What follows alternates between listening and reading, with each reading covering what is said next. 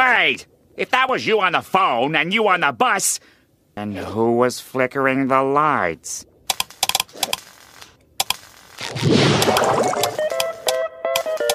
Nosferatu!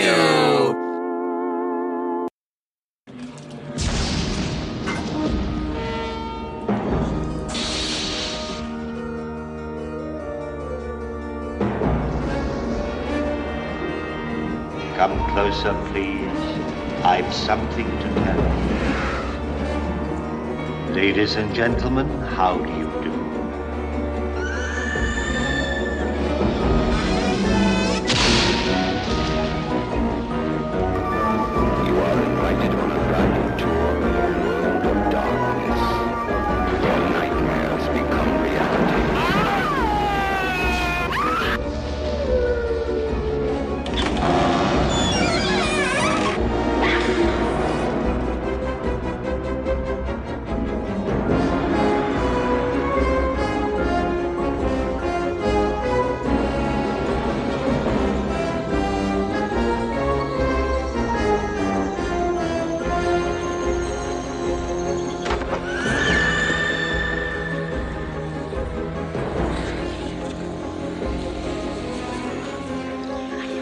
Blood and Black Rum Podcasts and Halloween.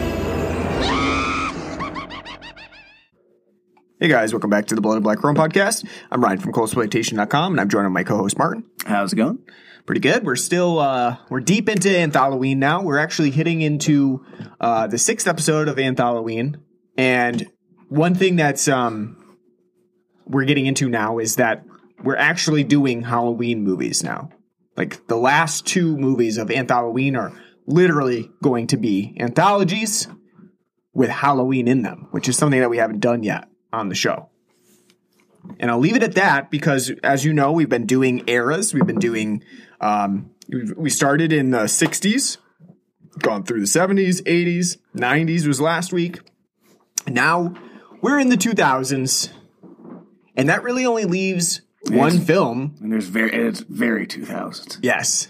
There's only one film that's an, a Halloween anthology in the 2000s that I can think of. VHS. There, are, well, there's probably how I think there is Halloween in VHS, but this one is particularly surrounded, all of it within Halloween. And that movie I'm talking about is Trick or Treat, and we should really s- uh, pronunciate this: Trick or Treat, Trick or Treat, Trick dirt.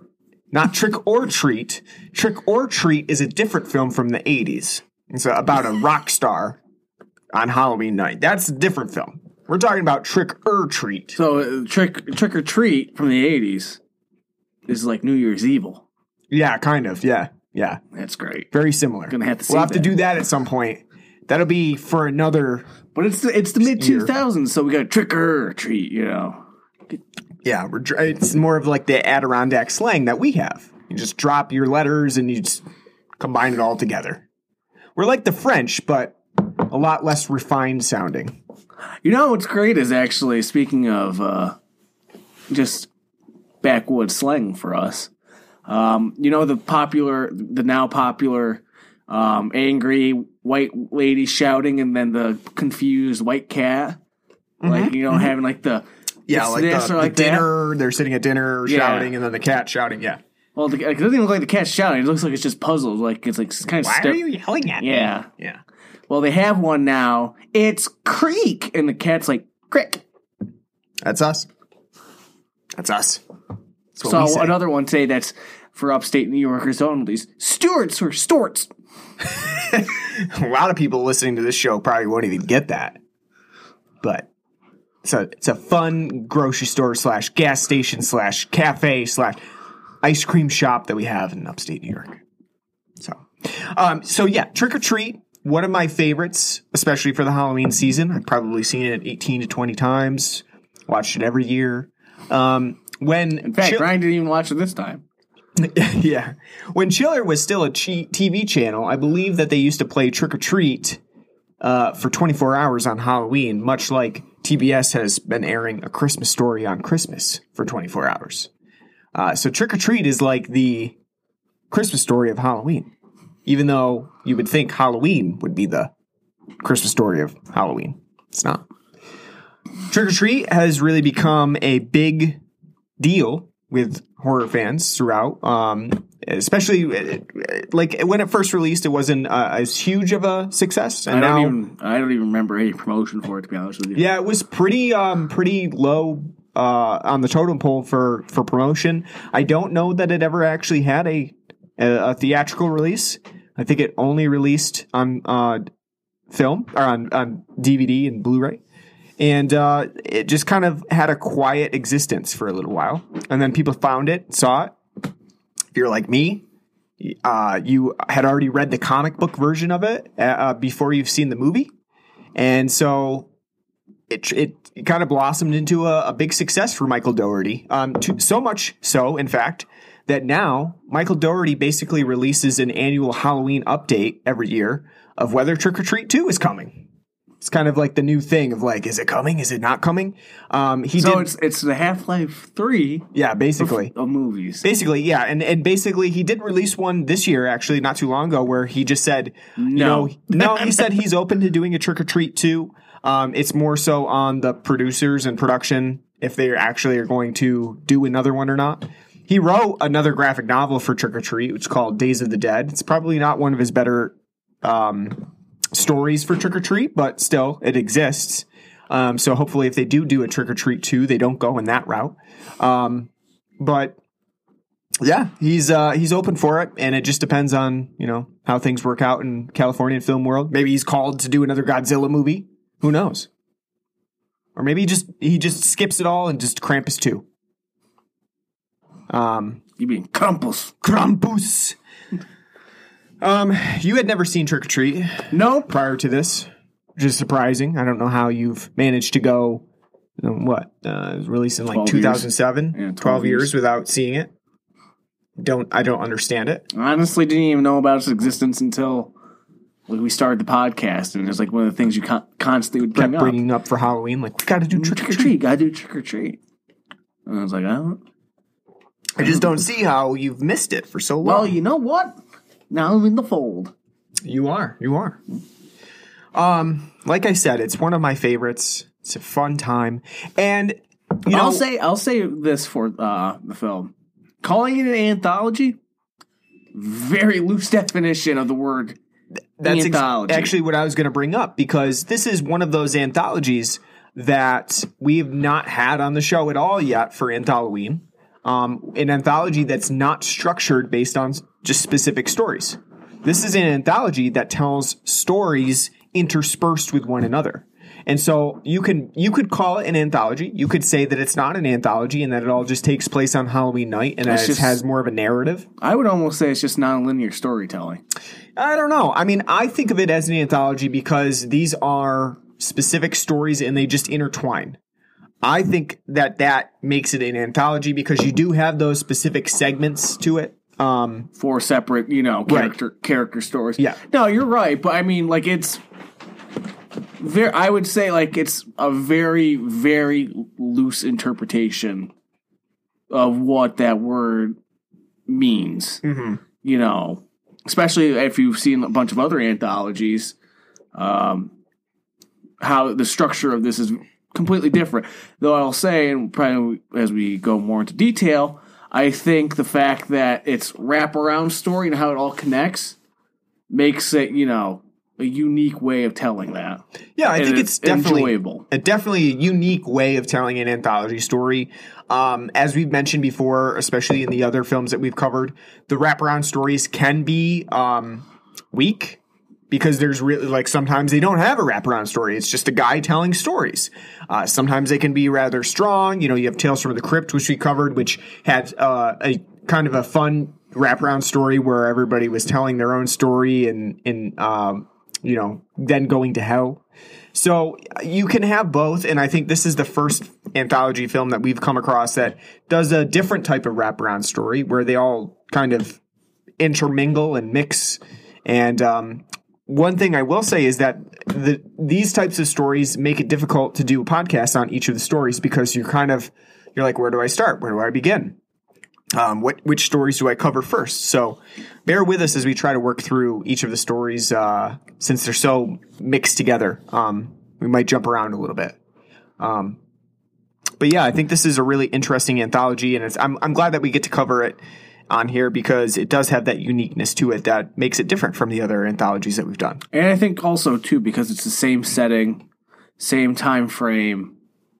That's what also again makes like really is stretching the your def like the traditional sense of what an anthology is mm-hmm. because anthologies are their own separate and you know stories with their own timelines and settings and characters.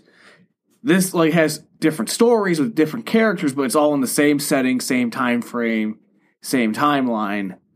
And which again I- makes it like like I said, it's a very just like kind of Tarantino esque and like how it's like non-linear, jumping back and forth from different things. One thing too that I'll say is that we're making the distinction that it's an anthology, um, or actually it, it just in, including it in Anthalloween. Um, whereas you know, I'm not I'm not saying like the the film itself thinks of itself as an anthology or a narrative or whatever. That doesn't really have. And it doesn't really matter what the film thinks of it as. We're we're categorizing it as an anthology loosely here, just so that we can do it on the show for Anthalloween.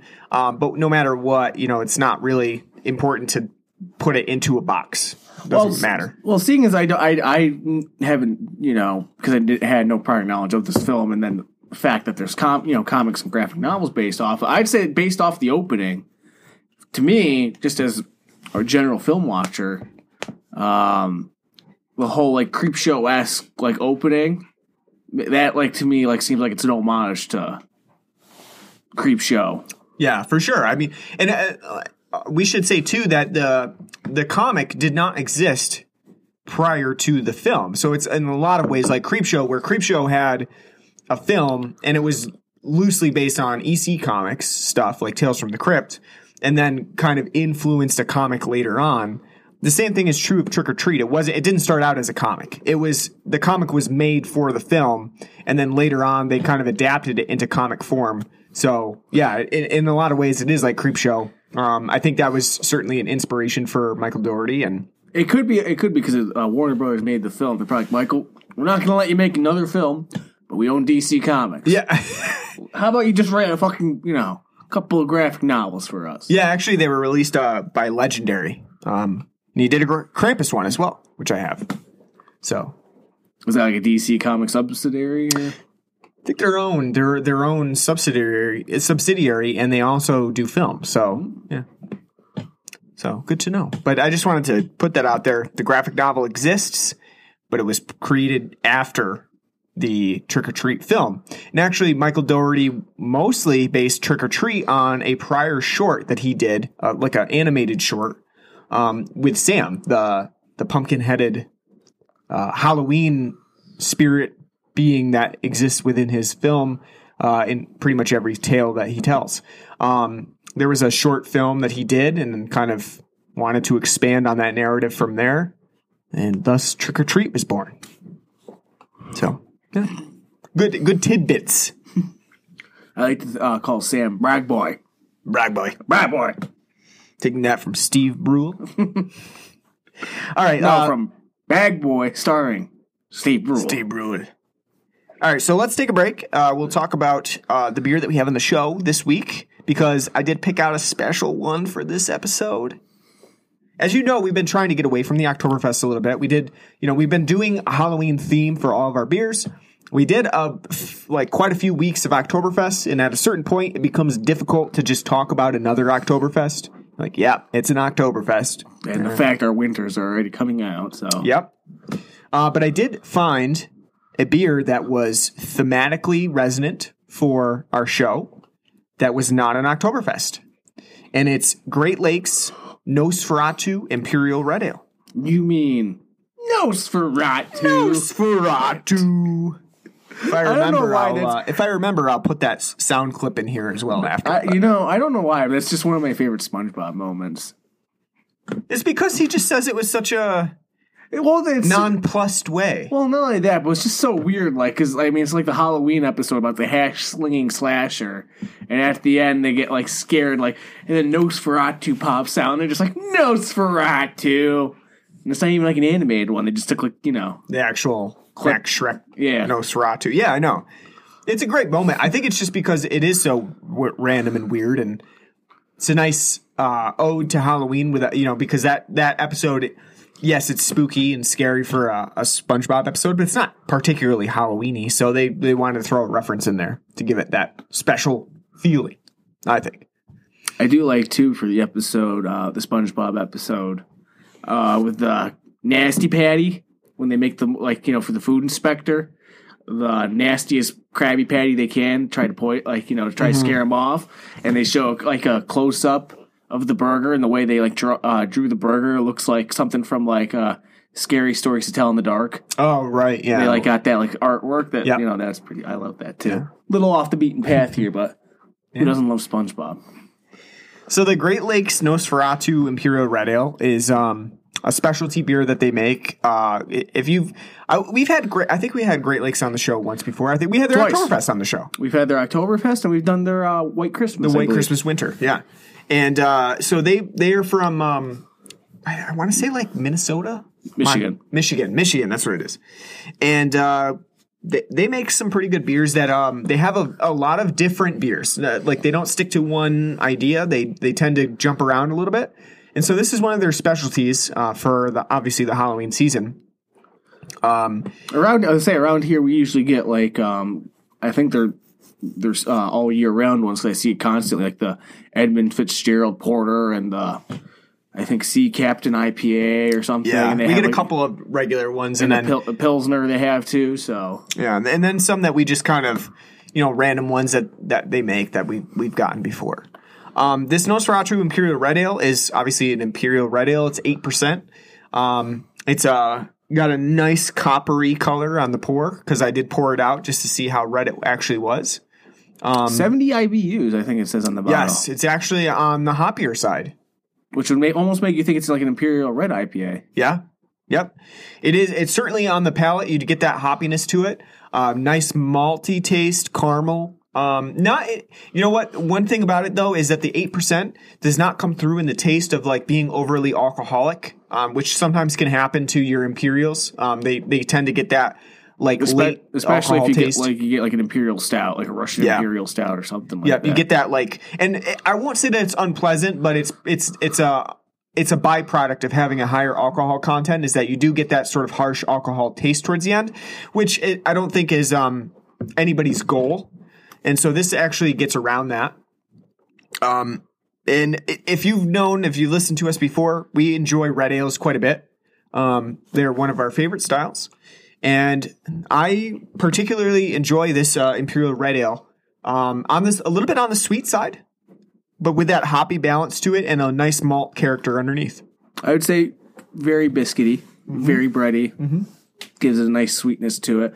I think the fact that it's imperial, it does like let the hops, you know, be very pronounced, but at the same time, not enough to where you would say that's not an imperial red. It's an, like an imperial red IPA. It doesn't really come like come across as a red IPA. Right. I think it strikes a nice balance with the heavy malts and also a nice hoppiness though that's crisp and Mm-hmm. you know makes it like a nice refreshing like even at like as high in you know as biscuity and sweet as it is. It's a very like palatable nice you know you can you know take a couple slugs of it you know and Yeah, it's not like last week with the maple bourbon the 1911 maple bourbon cider where you're like whew, Yeah. you know slowly sipping at it. Even though it's 8% you can still kind of take a few glugs and you're like oh, that's that's refreshing. Yeah, yeah. I enjoy this one. I would definitely get it again.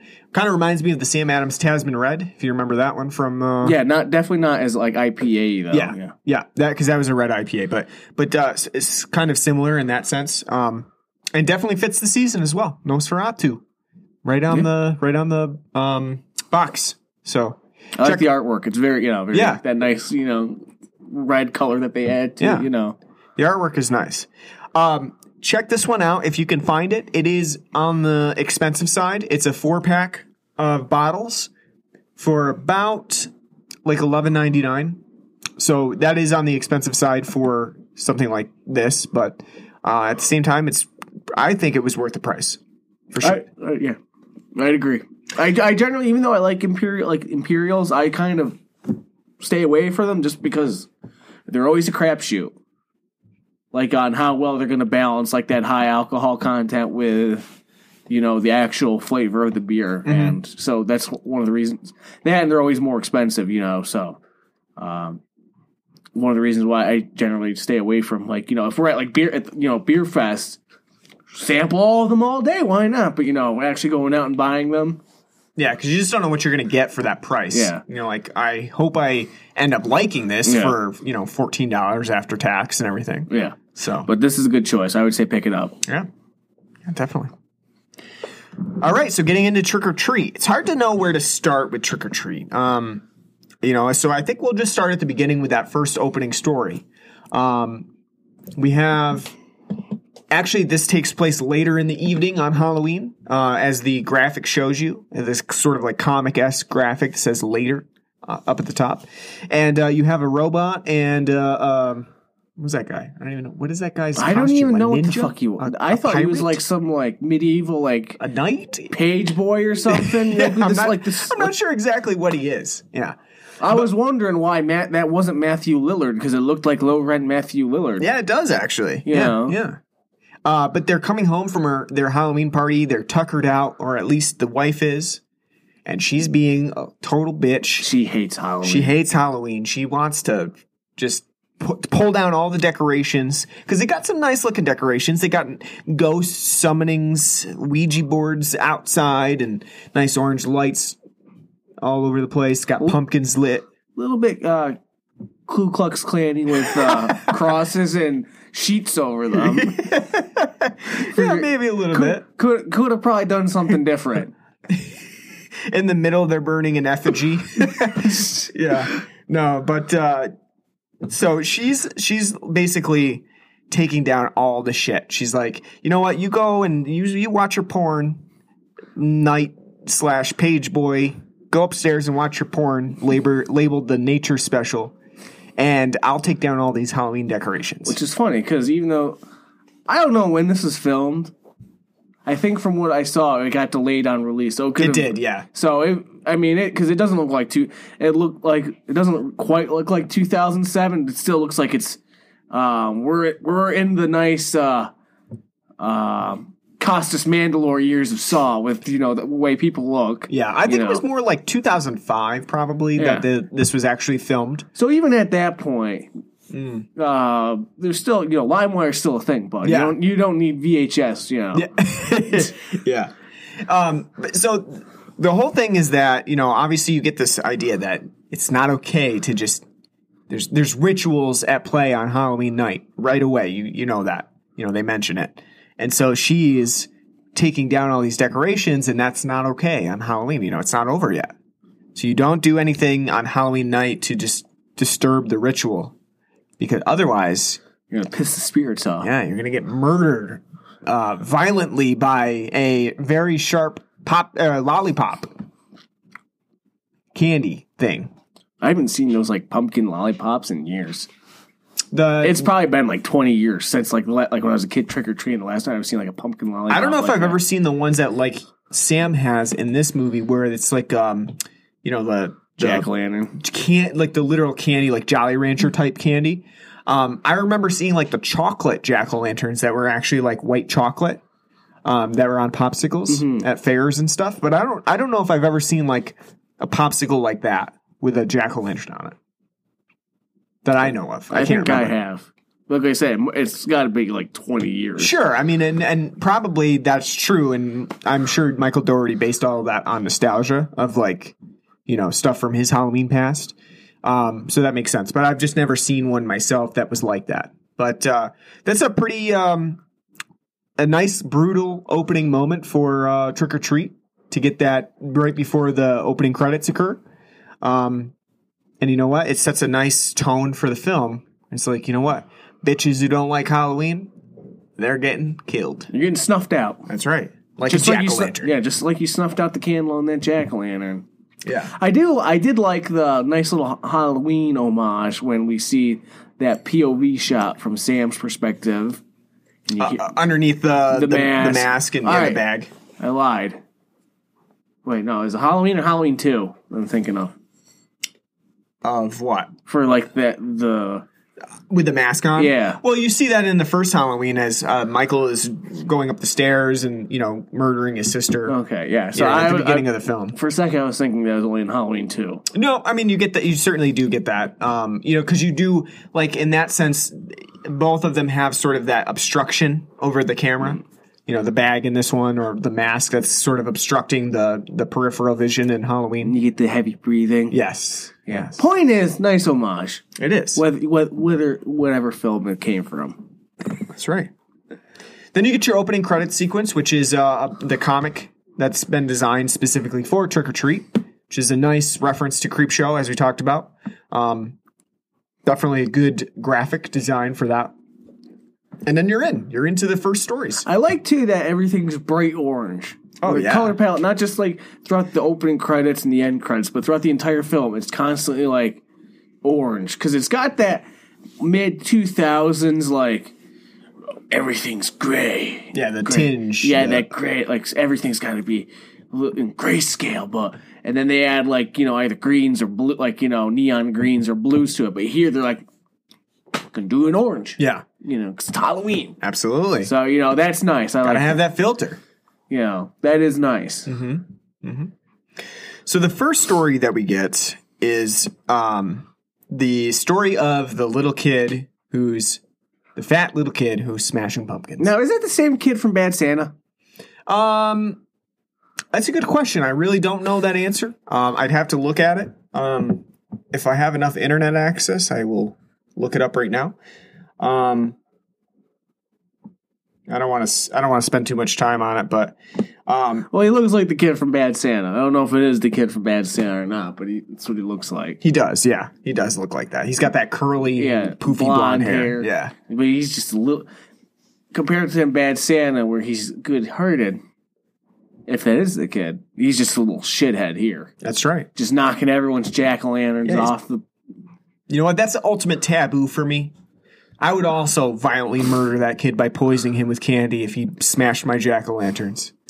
It's ridiculous. You know what? You spend a lot of time on those jack o' lanterns.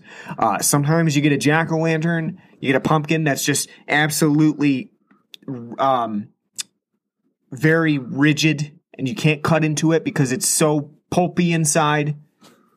And you know what? You spend so much time on those, you don't want to see a little shithead smash that pumpkin. I want to smash it after Halloween.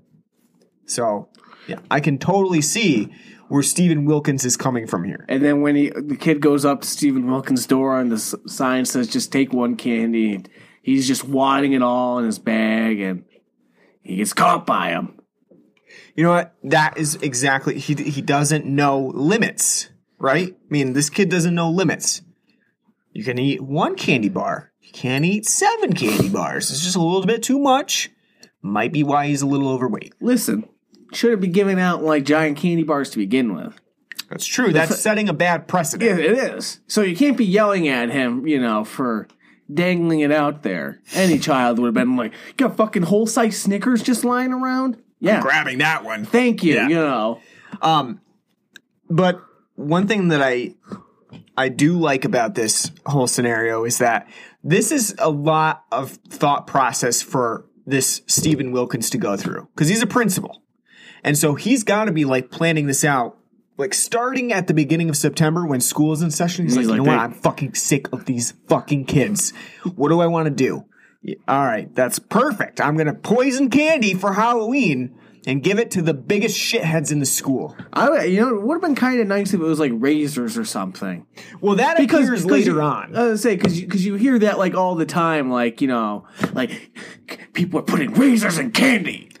No, they're not. Yeah, It's kind of it's, it's kind of like the memes you see on like online now of like They're putting out, their edibles in- yeah, yeah. No, no one's doing that. yeah. No, the razor thing has always been a urban an urban legend, and it's it's never actually been proven that anybody's ever done that. And How the- like I don't even understand the logistics of how you would do that. You, yeah, you'd have to like cut the wrapper slightly, stick the razor in. No, but even if like you bit into the the candy wrapper. bar, and you no matter how much nougat and caramel or whatever's in that candy bar, you're gonna be like, "There's metal there."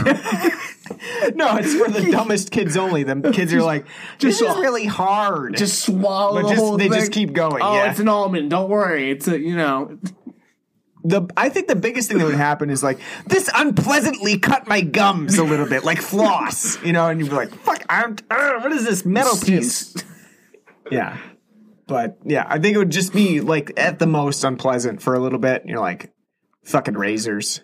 I think the kid threw up because that candy bar was like a take five or something.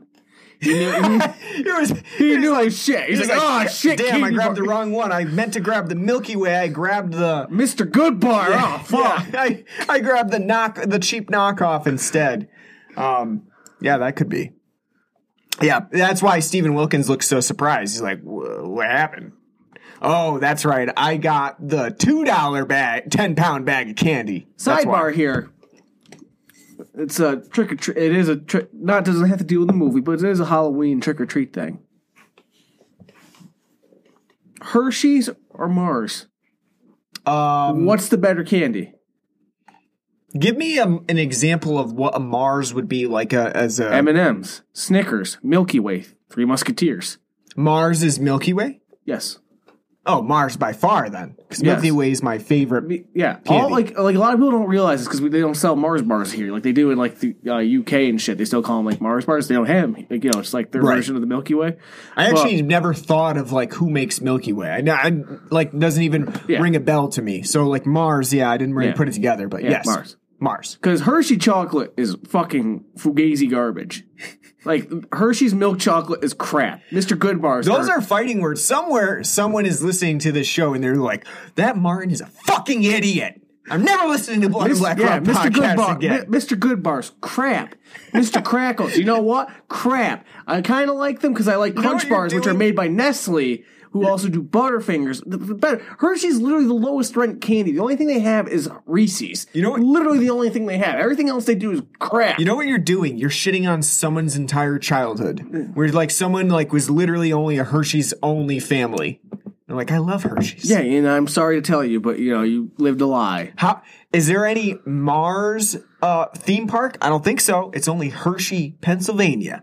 Because they don't need it because they know their M and M's are better than fucking whatever the hell Hershey's got. Whatever that's. yeah. Granted, Mars is starting to drift into the territory of pissing me off with every M and like M and M's now being like Oreos. They got every fucking flavor under the sun, but you know, Honestly, as long as they have Milky Way, Mars wins because Milky Way is like way up here. yeah. And Snickers is even better because it's good. I don't like nuts. Snickers because I don't eat peanuts, but Yeah, well, so that's probably it. Then you're right. That kid probably ate a Hershey's bar. you should run that up the poll. Make that the poll. What's better? Hershey's or Mars? Yeah. yeah. But yeah, that's that's why that kid got sick. But it's a it's a nice um it's a nice opening storyline because it's quick, it's easy, it makes sense, it's kind of fun because like you said, it's sort of like an a, offshoot of the razor blades and the candy. Razor blades in the candy comes up later on. It's like the and part of the last story. But this one is sort of like an offshoot where you can kind of imagine this might happen. Easy, a little bit easier to imagine. You could inject a candy bar a little bit easier with you know Poison, yeah. poison or rat poison or you know um, whatever he is. yeah uh, coolant or anything like that, and just you know go to town. And uh, this one makes a little bit more sense. Um, so and then you also get that really great shot of the kid just barfing his brains out of chocolate all over the place and like a Hershey fountain, See, I fondue couldn't, fountain. yeah, I was gonna say I couldn't tell. Like, if I thought at first it was supposed to be, it was chocolate that he was throwing Yeah. up, but then afterwards when he's inside and like still coughing, it's blood. and it's he's like, got the blood on his shirt and yeah, stuff. so it's like, was I- he, I'm like, wait, so is he I've- throwing up I've had a blood lot the of entire chances time? to think about this because I've seen the movie so many times, and yes, that has come up for me. And my my thought process is that yes, originally he's he's throwing up the chocolate because you, you're throwing up the the first contents of your stomach, and at that point. After that, he's starting to hemorrhage up through his throat because he's throwing up so much, so he's throwing up blood. And that would be my thought process behind that. Because if you're throwing up violently so much, after a certain point, like your esophagus and everything starts to become raw and then you're throwing up blood. So that that's my take on that. But yes, it's not entirely clear. I think at first he's throwing up chocolate. But the the scene is so is set in the dark, so you can't really tell, you know, if the fluid is just dark like, you know, red blood or, you know, if it's chocolate. I think it's chocolate at first. So. Now, what we have to mention too is as he's dragging the child's lifeless body in the house, get uh, we he gets some unexpected visitors at the door. That's right. We have our first crossover here with uh, the kids that will turn up in another story, the school bus story. Um, and they're doing a pumpkin drive for UNICEF, which is funny. Uh, I don't know that UNICEF is so popular at, anymore. Um, a lot. I know a lot of people have nostalgia for like UNICEF commercials around Halloween. Um, things that used to like, pop the, up. like the bags, like, the- like the Yep, UNICEF. UNICEF bags and Yeah. like be safe on Halloween. Like here's a flashlight and stuff like that.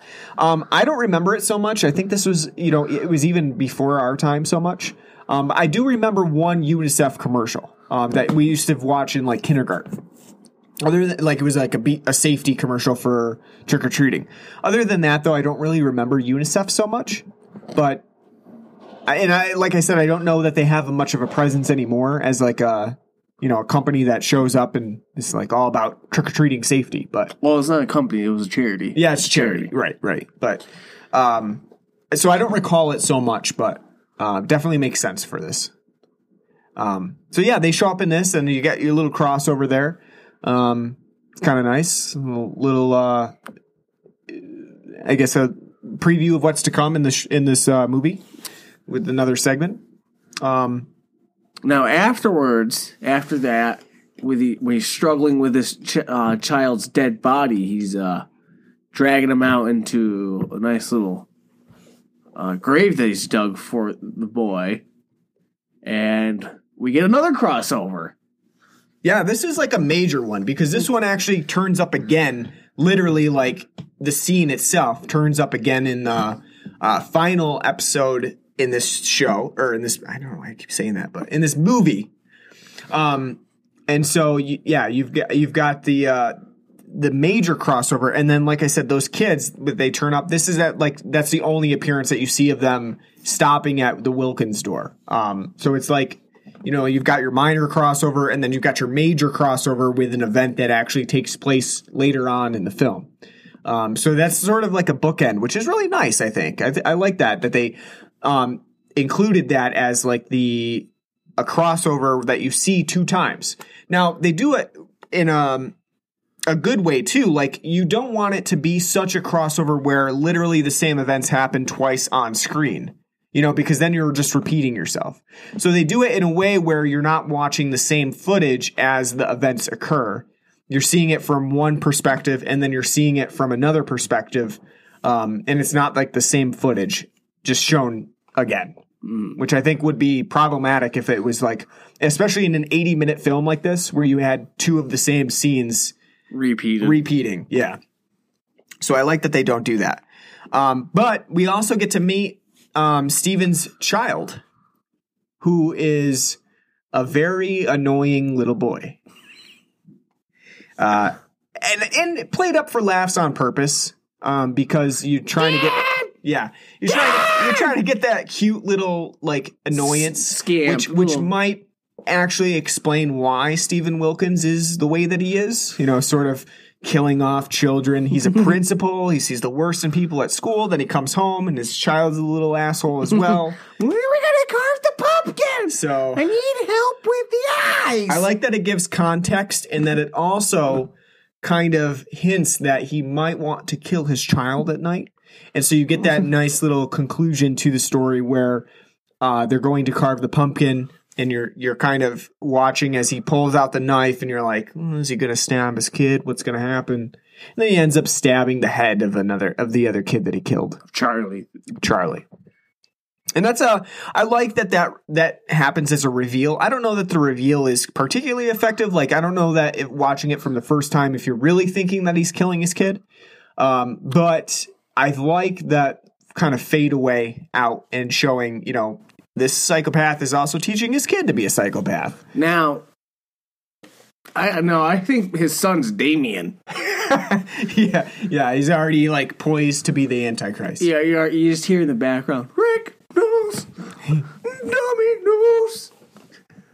You don't, true. I mean, like you know, the way, like you know, Yeah. They're already setting brings a that whole up. new meaning. to, Like, I need help carving the eyes. Yeah, that's it's a cool little thing. It's a cool little, you know, making a head into a jack o' lantern. I like that. I like that. Like, apparently, he does this all the time, and nobody in town fucking knows. none the wiser. Just every year another kid goes missing. I'm I don't know. like, "Yeah, that kid was a little shit. I Who knows where I, he went? I like to think that everybody else in town is just like Halloween. Ooh, be careful. And you know what? Things weird things happen on Halloween. November first, they all go back to normal. They're like, who didn't make it? It's like the Purge. it's It's like, like- the purge, except you know it's just Halloween. Yeah, yeah. I, I, I I like thinking about it like that.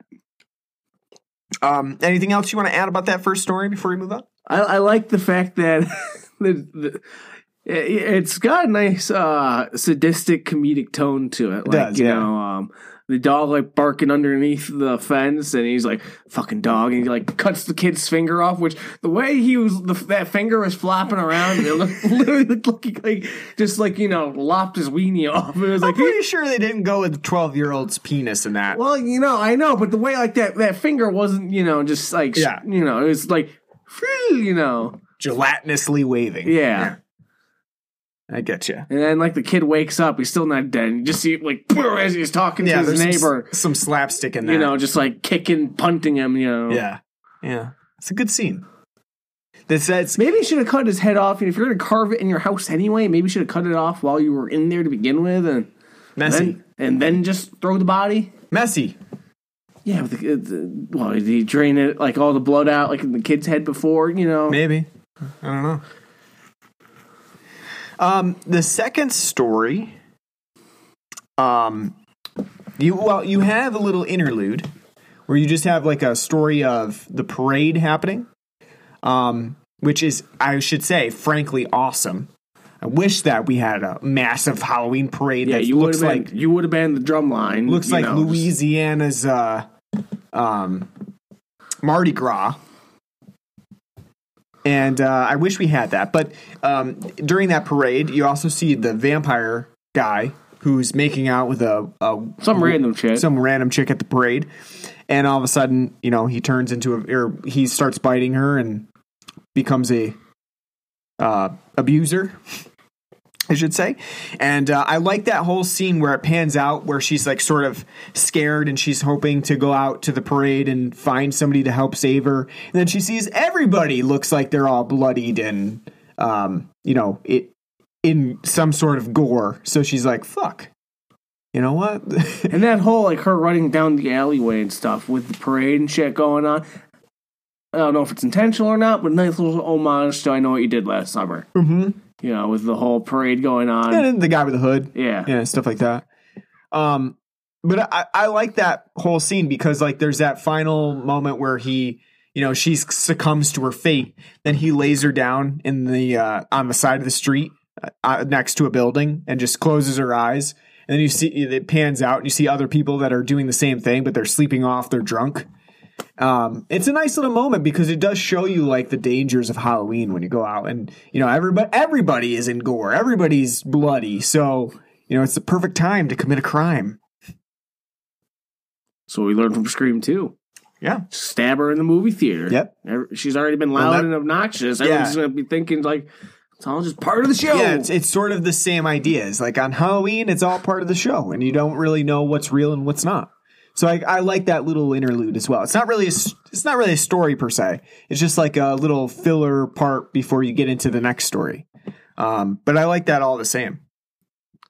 Uh, then the next story is about the kids that we see previously, uh, who are Stop at another house to get another jack o' lantern from. their teacher. Is that what she is? Yeah, yeah. They, they, they like see all their you know their teachers in that party, and they're She's- kind of mortified by seeing. No, it's great. The, the the the two girls are mortified. The young boy's like, "What's going?" Yeah. like you know, tilting his head because she's like sitting there, like she's wearing a cat suit and she's like shaking her tits and her ass in front of them, like, "Come on in. Uh, You want a drink? I won't tell anyone." She probably just popped some ecstasy. She's just like whatever. Yeah, And then the one kid, like they they look behind there. and There's a hot dog, like grinding up against another uh, fucking, animal. you know, Yeah. fucking a pig. The kid, because the kids are trying to sort it out. It was great. The kid, the one, the Chip, the boy pirate. He's like the hot dog was butt fucking a pig. Ah, yeah. So fun seeing sexual harassment from your teachers. So this one is so it's the same kid that showed up at uh, Steven Wilkins' house. Uh, this time they're collecting pumpkins. They're picking up Rhonda, who they call Rhonda the retard, um, who's uh, a girl who's seems like she might be a little bit autistic. Um, No, obs- they call her an idiot. Yeah. savant. yeah, and she's obsessed with Halloween, which I can totally relate to. Yeah, Uh, when, she, when she rattled off that it's Samhain, the Samhain. the Celtic celebration, and it's been around for. I'm like, yeah, that's 13 year old Ryan. Yeah, that's right. And not only that, but she carved, hand carved all of her jack o' lanterns. She's got like 40 200 jack o' lanterns on her Yeah. lawn. And that's What, impressive. what do you think her parents said? Yeah. Where did where did they get all that? Honestly, Like, think about the price of that. Even if you think about Walmart right now has, you know, medium sized jack o' lanterns for 328. 328 times 200 is a lot of money.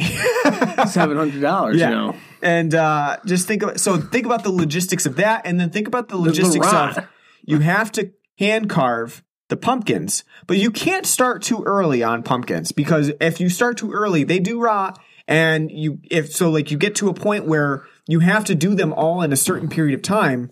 So she just spent you know hours and hours and hours carving pumpkins. I love it. I wish my house was like that. I want somebody to do that for me. I want to hire like a jack o' lantern carving company, and somebody should make this if there isn't one, where it's just like you know a force of fifty people who jump out of their van with jack o' lanterns, just start carving on your on your property, and then just putting them up. You know, it's like sort of like people who like the florist shops who deliver you flowers and like put your flowers out with mums and stuff for for the holidays, and they deliver it and they put it on your your uh, business front steps and stuff. Same thing, but with jack o' lanterns. So just like all kinds of jack o' lanterns. I'd pay a lot of money for that. I mean, I like I I don't mind carving pumpkins. It just takes a lot of time. So I would like someone to do it for me. It'd be perfect. I can't stand the smell. Yeah, the smell is a little off-putting. Ugh. And also lighting all of those pumpkins too would be really would be hell. Because if it's windy outside, Think about lighting birthday candles. You're like, fuck, I only have 12 candles and eight had blown out already. now, the same thing, but you have 200 jack o' lanterns to light. That's that's a well, lot. in this part of Ohio, it's not that way. yeah, right, right. Uh, so they pick up Rhonda. They go to the. Um, I will say the way she's kind of dressed, uh, again, because I think this film has nice little homages to other like horror films and Halloween stuff. Looks like she looks like the girl from Hocus Pocus. yeah, she does actually. You know- yep. Um, yeah, the little girl from Hocus Pocus. Yeah. Um, I can't remember her name, but I'm sure my wife would would know it. Um, she does. She does look like that, like the witch costume. Yeah. That's a good touch. Um, so they go to a little uh, cliff area, They go to a quarry. quarry. That's right. One, how long of a hike was this for these little bastards? yeah, you know what we're gonna do on our Halloween night? We're gonna hike ten miles out to the quarry. Oh, you know, this is good old days when you know parents just let their kids fuck off and like, where's Billy? I don't fucking know. He'll be back.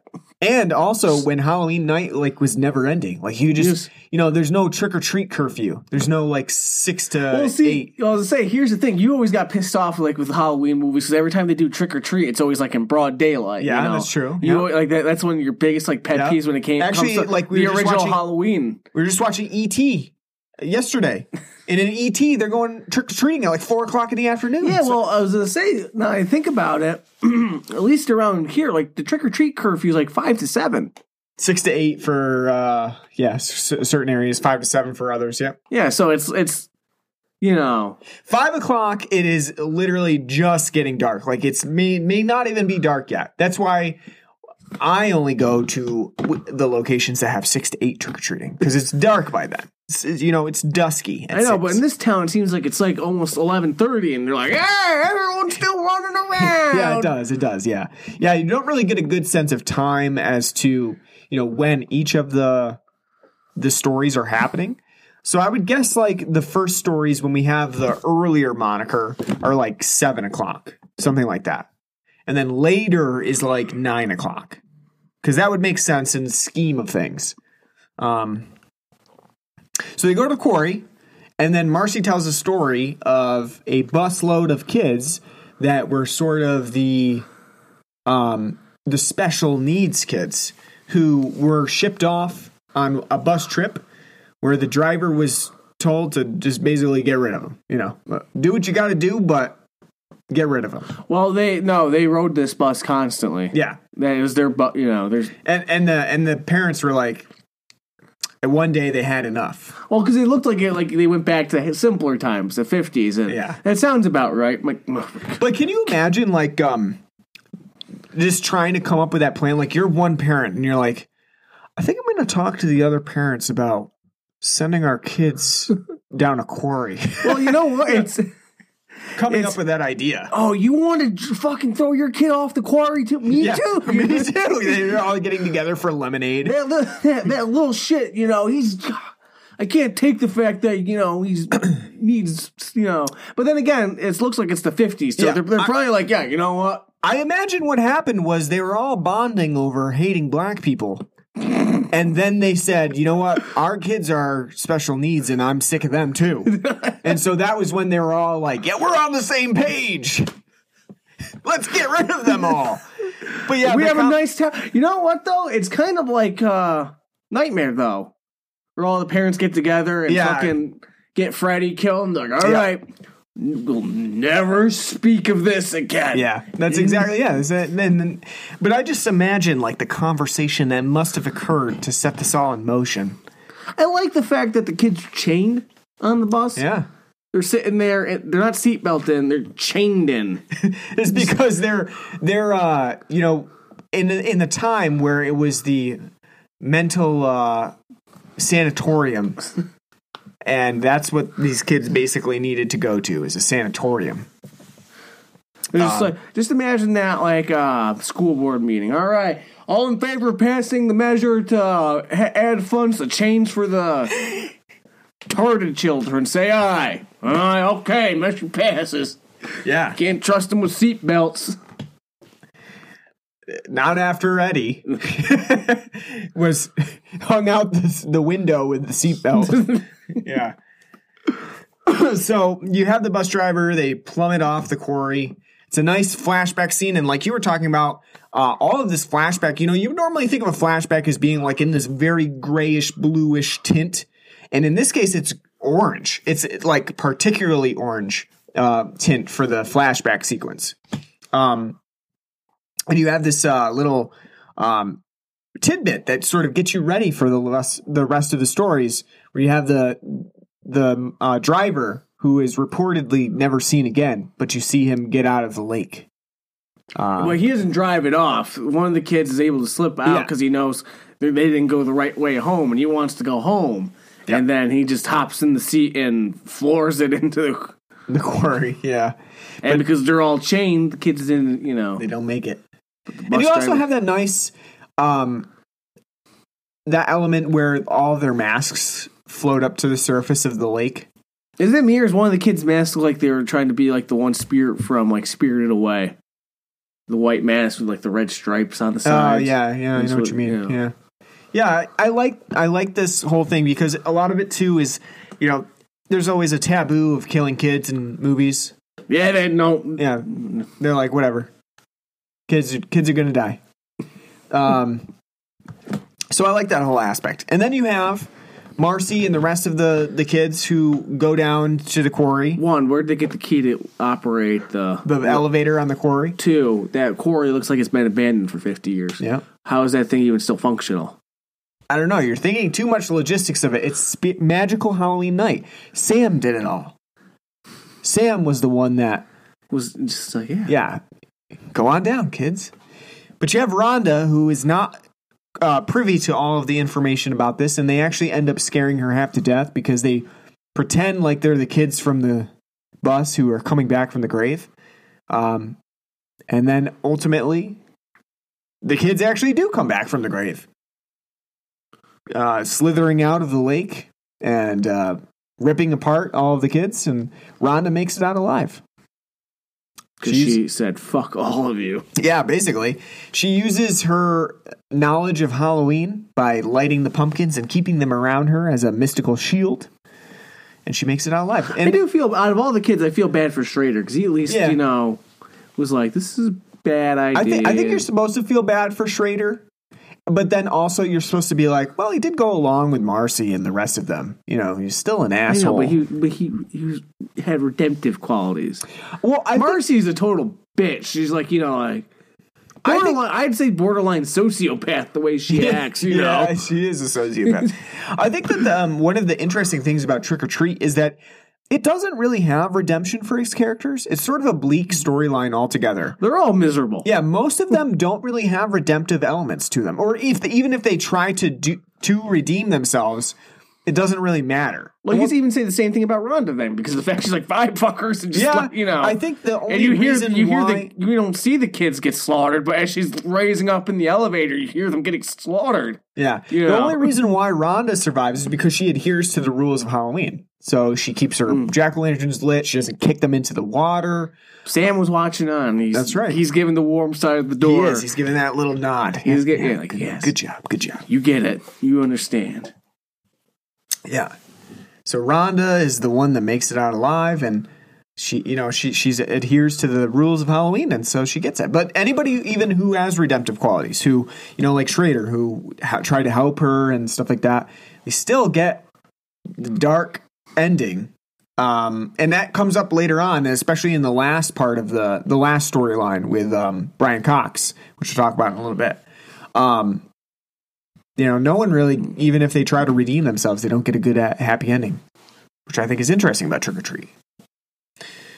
One of the things that I think is really interesting too about Sam that he shows up in like these opening um, storylines, he doesn't really have a lot to do with them though. Like he's not the main um Villain or villain yeah antagonist. yeah he's he's not he's he's like there he's on the outskirts you can see that he has a presence but he's not a an actual like antagonist that does the the killing or the murders it's it's always something else that gets the the people in those uh first stories so um He's I think just- that's interesting too He's just the spirit of Halloween, guiding like the Yeah. like, ooh, you made a He's- foul. Oh, well, guess what you're getting. he's just like there to oversee Yeah.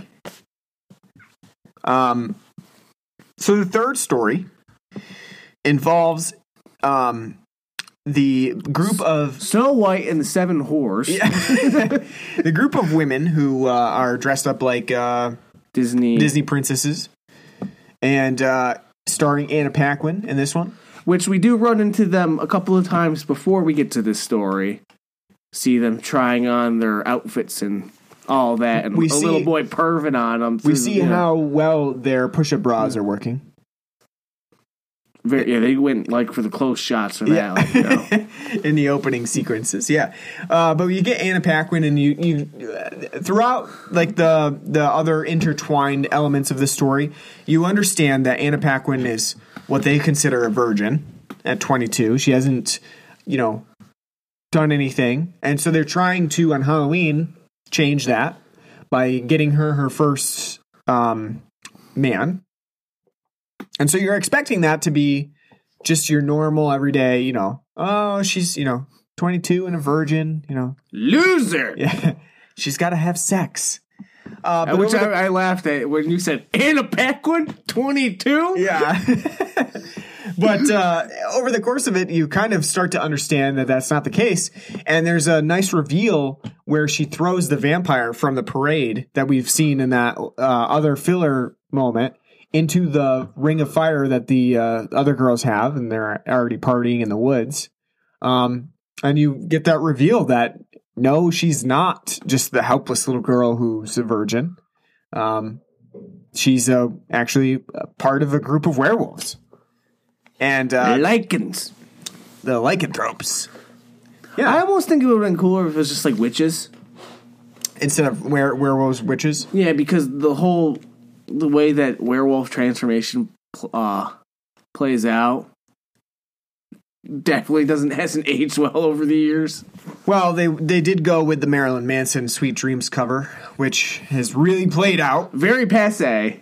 Yeah, Um, pretty much shows up in a lot of 2000s era movie uh, horror movies. House on Haunted Hill, you mentioned.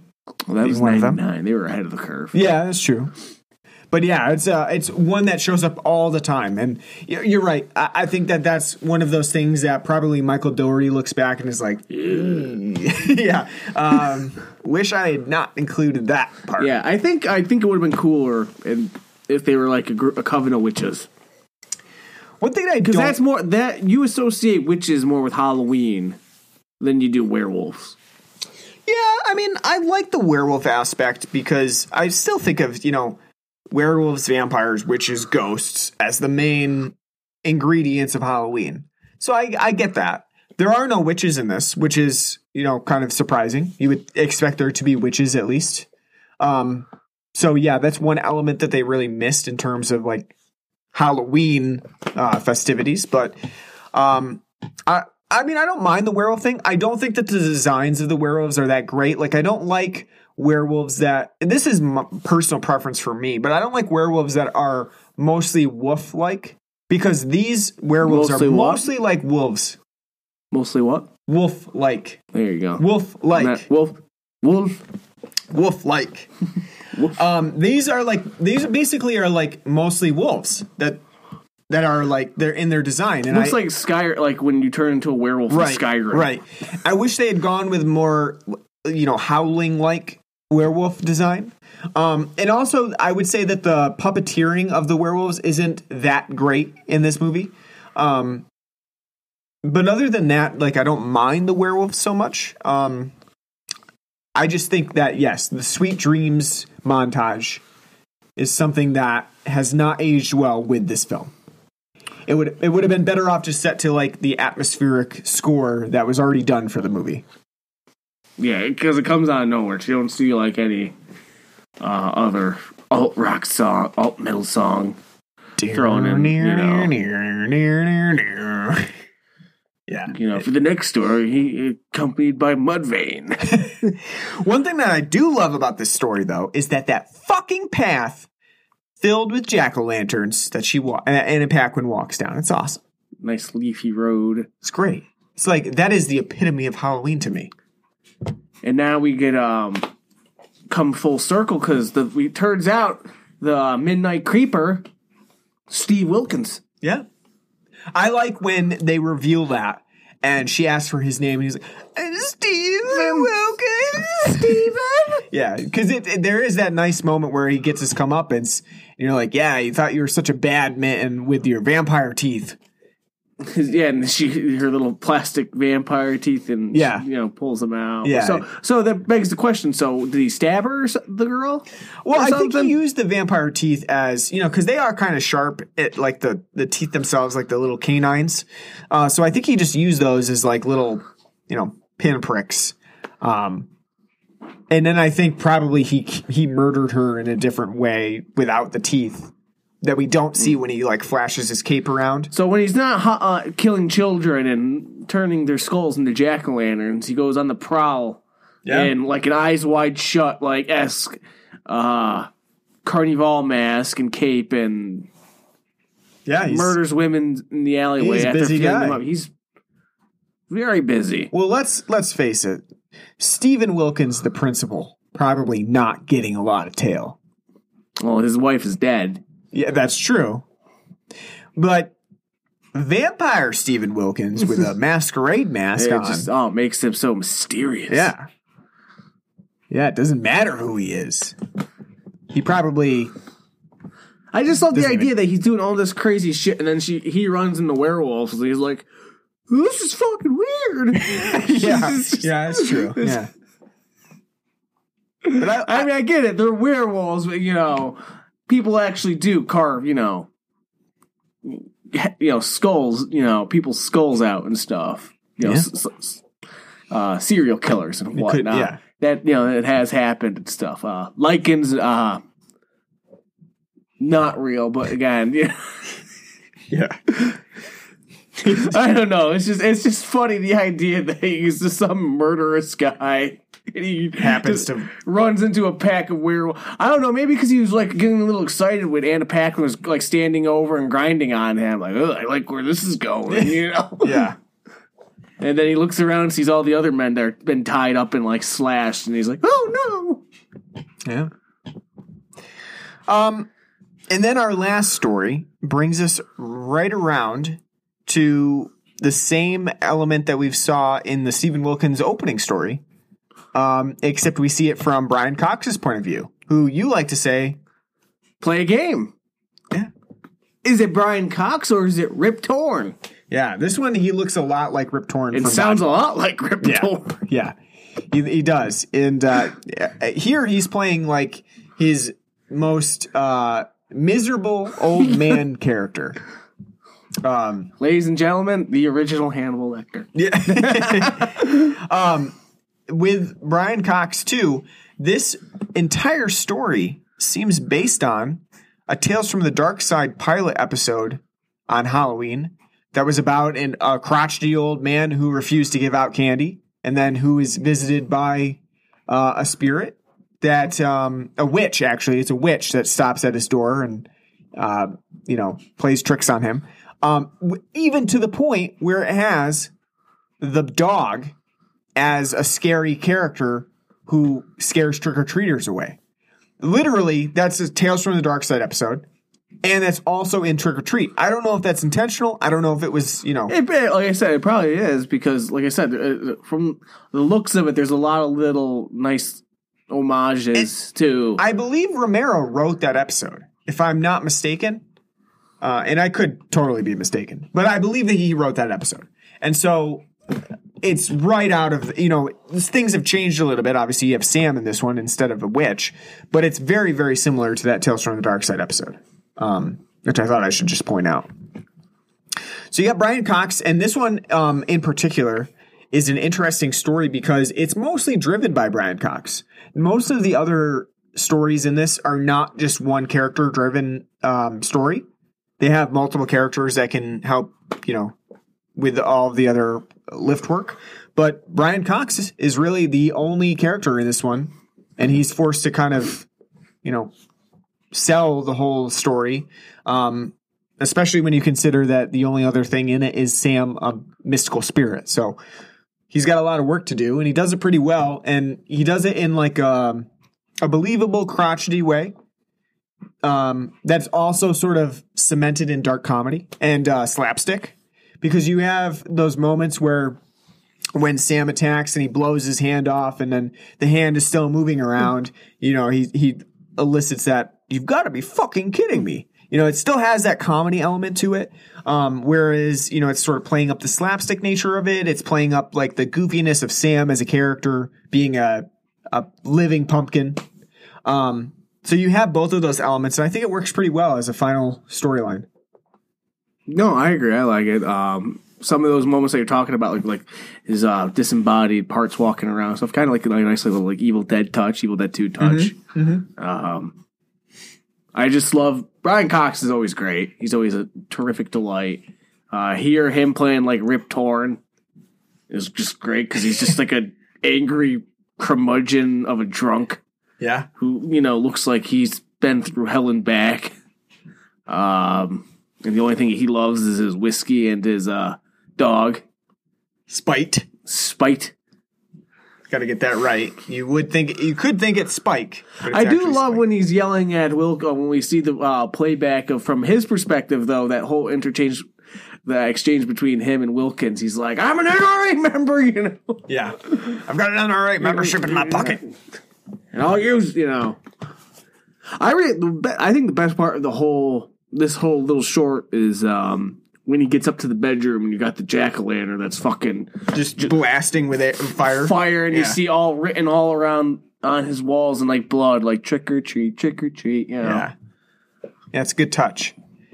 Um, and here again, we do have what you were talking about the razor blades and the candy because Sam has put out candy on the stairwell, like rolly candy with razor blades and glass that's just like kind of dispersed on the on the stairs, uh, which is a very like painful looking moment as he Yeah, he falls goes- on it. He goes ass over tea kettle Yeah. after getting his Achilles sliced uh, un- underneath the bed by Sam. You know, he goes ass over tea kettle down the stairs and gets glass and shit all in his, you know, embedded in his hands. Yeah, then he has to try to go and unlock his door with it, and you can see like all the glass still stuck Yeah. in his fingers. It's a nice little tactile moment that you get there. Um, I will say the weakest part is when they reveal Sam's face Mm-hmm. with the bag off. That that CGI just does. Yeah, I agree. I don't like the the whole design of Sam's face underneath the bag. I think it's way more effective when you just see the bag because you don't really know what's under there. It's just a bag. And so there's a nice, you know, it's a callback to Friday the 13th with Jason, Baghead Jason. Um, you know, you have all of that. I think it would have been better to just leave it or even just where they, you know, leave blow- cut like like cut a little part. and You can see a little bit maybe. That Right, way like, you, they, they leave that where his jaw's kind of hanging out, Yeah. Mm-hmm. and I think that would have been fine. We didn't really need the full mask to come off. I think it's it's it's the reveal is a part of the weaker element of of Sam's design. I think. Um, you know, I I get that they wanted him to be a like literal embodiment of Halloween as a jack o' lantern, but I think that the the actual payoff doesn't work as much as it should. Um, what with the design and how it looks and everything, I just you know it's it's not as effective as it could be. Um, but other than that, I like the short. I think it's really effective. I like that the whole wraparound comes back to the Wilkins element where you see him at the window, you know, say, screaming, "Help me, Wilkins!" Um, it's a it, everything really comes together there at the end, and then after that, you have the nice like conclusion, which was a, another part of the wraparound story where you get back to the later that we saw at the beginning of the film. with the audience speeding up and the- um, Yeah. And the- that's where you get all four of the story stories that come together, you know, in one scenario. They're all presented to you on, you know, the the street where you're seeing all of those four kind of come together. which we did one. see all that in the beginning, but now it all it's all tied together Yeah, now you, because you didn't really saw- know what you were Yeah. seeing at that point, and now now it's all makes sense to you. I just love the fact that uh, Bri- Brian Cox is saved by a candy bar Yeah, as he's about to get stabbed by Sam's lollipop knife. He's, he's got the candy bar in between his legs, and that's where he stabs him. And he's like, "Oh, yeah, thanks for the candy." Which, if I if I think so, that's like one of the Wilkins candy. So you know what? It's a good thing he didn't eat that. Otherwise, he would have been vomiting it up blood too. But then again, he's probably it's just a normal day for me. yeah, yeah. And then you have that whole moment at the end where he understands, like, oh shit, you know, I got to give out candy now. You know, that's that's what basically what my moral was of the story tonight. And then we also see, um, which I do think it's a little heavy handed. The whole fi- as after Sam leaves, you see in the fire in his fireplace as it's burning a photo. It's a picture. It's the eight kids and the bus driver. yeah, do you, you what does it mean? Do you think that the that's that's not necessary? That you just would be able to understand that without needing to see the photos? I, I think. I mean, I think it's. Not, I mean, it's not the worst thing, but I do think it is comes off a little heavy handed. I would have liked to have seen it where it didn't pan in as much on the photo, where you just saw like maybe a little snippet of the photo that he's burning, mm-hmm. so you can see, you know, the kids and stuff from afar. You didn't really need the zoom in of like the you know the full photo, and then you kind of like pan off to see the bus driver where it's supposed to, you know. Even if even if they didn't show that, you could gather by the end of the film that like, oh, he's the bus driver because everybody that's in the film has been connected to a story. yeah, So the fact the fact that we did see in that story after the bus went off, the, you know, into the quarry, that he survived. And also at the end of that bus story, you hear him get out of the water and he's wheezing. He's like, and then you have uh, Brian. Cox actually wheezing throughout that. So you should be able to gather that, to piece that together. Um, I feel like they were just a little concerned that if they did not give you like a, a actual Context. context to it, you might miss it. Uh, and then wonder why at the end he's visited by the spirits from the bus. But um, yeah, I think it might be a little bit heavy handed and they could have left it, you know, they didn't have to zoom right in on that photo. I mean, it's not like so super heavy handed where it's like offensive, but at the same time, it's like, you know, what I said when we got that, like, what does it mean? Yeah. You know? Yeah. Whoa. Yeah. Yeah, I agree. I mean, I, th- I think they could have left it off a little bit. Um, I do like, though, that the spirits visit him, even though he's already survived his encounter with Sam, because Sam is basically just upholding the rituals of Halloween. But that doesn't really give you the license to do whatever. Like, your past still comes back to haunt you in this movie. So, despite the fact that he survived Sam's encounter, the spirits still have their own place in coming back on Halloween and, you know, violently murdering him. I think I saw Ted Danson in there too. yeah, yeah, yeah. Yeah, there's always like there's this moral to it that is sort of very similar to Creepshow and Tales from the Crypt. You got the morals within the stories that you know are centered around Halloween specifically. Um, I, I, I I think the best part though that whole ending where everything's connecting. We see the uh, Rhonda with her wagon almost getting hit by the Audi of the werewolf girls after they just got done having their blood sex e- orgy thing and speeding off to some other town. They had to make sure though that you saw that Audi front plate because they probably gave like half the budget to this film. Yeah. You know, Yeah. and then. Um, we see like the robot, you know, the girl with the robot and the page boy, whatever the fuck costume. And as she's snuffing out that pumpkin, we see Sam, like, who was about ready to retire for the night. He's like, "Ah, my work is not done yet. Yeah, yeah, you can almost see him like. I, I think it would have been funny if they had had him like turn away and then do a double take. Like, wait a second, she just fucking blew out that jack o' lantern. Um, yeah, it's got to be exhausting for him. He's like the Santa Claus of Halloween. He's just He's like- going on. Yeah, like November first, he's like, "Whoa." yeah, I'm going to the Bahamas. Now, did you like how, um, when Brian Cox gets visited by the eight undead uh, children that like we don't get to see his fate, but we, as in the credits you get to see like little comic panel snippets. Yeah, I and think they kind of like like a flip book kind of rush through. I think it's a good way to end it, be, to bring it again to wrap around to the beginning where you had that comic book opening. Otherwise, the comic book opening would have felt a little um, off. Like you wouldn't understand really why they did that opening. So I like that the ending. Other than just homage Creepshow and have Yeah. have constantly for like the stories like later, you know, earlier. yeah, I like that that ending kind of brings it all together. You know, just Yeah. gives it a nice little uh, bow to to explain why they did that. I think it's good, good touch. And the one thing I'll say about overall about Trick or Treat is that I like this film for Halloween because it is like the epitome of Halloween. It has jack o' lanterns, it has werewolves, it has ghosts, it has zombies, it has uh, a bright orange palette, it has orange text. It's all Halloween. It has boobies. And you could say like, you know, Halloween the movie is Halloweeny in terms of how it's been associated with Halloween, but I would say Trick or Treat is the more definitive Halloween film. Yeah, you've always argued about Halloween being not Halloweeny enough. It do- doesn't, you know, really feel like because Halloween. the low budget shows that it's not Halloween. I guarantee you, in 1979, a fucking pumpkin wasn't that expensive. John Carpenters were just probably like, "We're not doing it. Yeah, I don't feel like dealing with cutting all these pumpkins." And Yeah. I, I just think I, I love Halloween. I love the Halloween series, but I think Trick or Treat is the more definitive Halloween film. It just has everything that you think of with Halloween. Just just perfect. Perfect encapsulation of it. Even the opening um little uh you know safety video that you see. from like the 50s, Yeah. you know. Always walk on sidewalks, little ghouls and goblins, Bring your flashlights. And don't go to strangers' houses. Yeah, it's perfect. Everything is perfect. Um, all right, so uh, let's give a rating here on a scale of um, zero to ten. Uh, Glenn McPherson cheap whiskey. what would you give Trick or Treat? I'll give it an 8 out of 10. All right. It's a very good film. Uh, whether the homages are intentional or not, um, I'm going to err on the side of caution and say they are. Um, greatly enjoy the homages. You're right. I definitely think out of probably many of films I've seen, it's definitely the most Halloweeny film.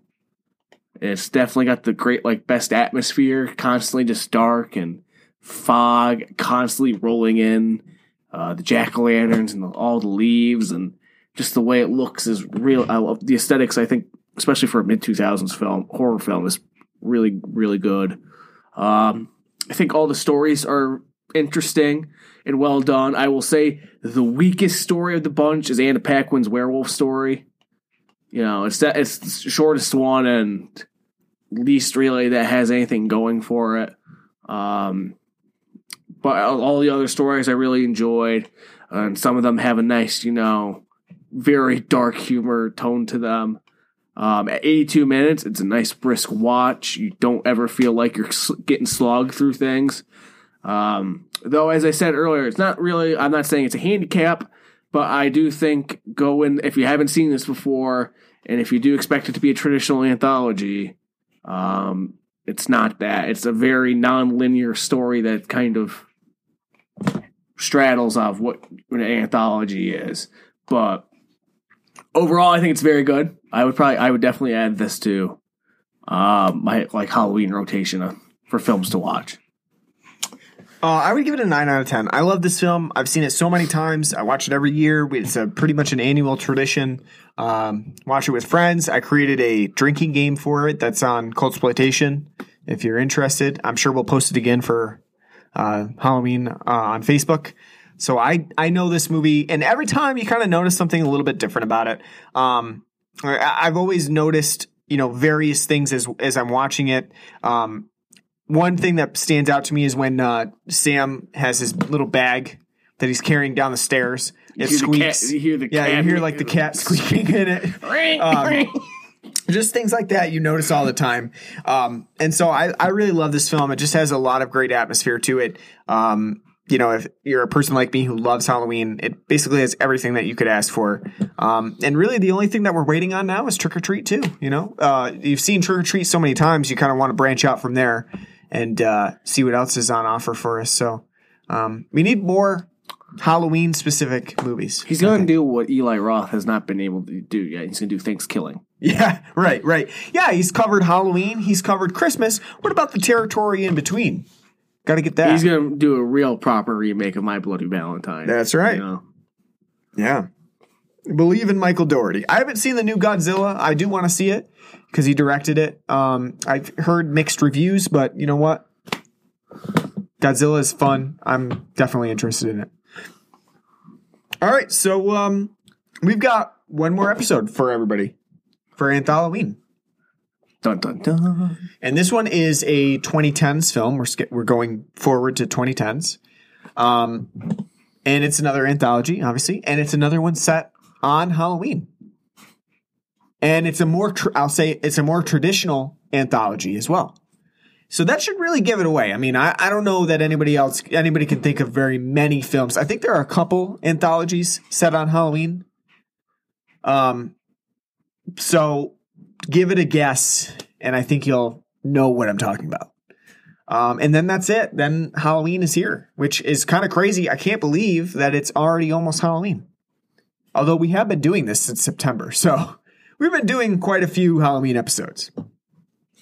Um, so check out our, our episode next time. Um, it'll be the last one for Halloween, and then we'll continue on. We'll keep going um, with episodes and until we get to our Christmas season because we always do a lot of stuff for Christmas as well. Um, so thanks for listening. We'll um, catch you next time. Find us on iTunes, Apple Podcasts, Google Podcasts, Stitcher, Podbean, pretty much every podcasting app we're on. So find us on there, subscribe and like us and leave us a nice review. We're on Facebook at facebook.com slash blood and black rum podcast. We're on Twitter at blood and black rum. Uh, we have an email address at blood and black rum podcast at gmail.com. And always you can donate to us on Patreon at patreon.com slash blood and black rum podcast. If you like what you're, do- what we're doing and you want to hear more of it, um, please donate to us so that we can keep the podcast running. Um, also, before we end this episode, I just wanted to mention that we're probably going to go out and see movies like Joker and the new Jay and Silent Bob. And if you would be interested, we might do minisodes of some of those films that we don't have enough time to cover in full, or that we just don't think that there's enough um, interest to cover in full. So something like Jay and Silent Bob, we might do like a little minisode on, just a, a quick, brief, you know, review of it. Um, so if you're interested in that, we might do that. Um, might make it available on Patreon. So just keep that in mind. Let us know if you're interested in that. Um, but hopefully we'll go out and see some of those. And uh, we had talked about maybe doing El Camino as well. I don't know. I know you've already seen it. Um, I haven't seen it yet, but you know. Well, you know what? Netflix is going to take it down before you know it. so uh, we that that's a possibility as well. But we're we're toying with the idea of doing minisodes if we get the time. So something to look forward to. All right. So next week we're back with another in the final episode of Anthalloween, and we hope to see you then. Take care.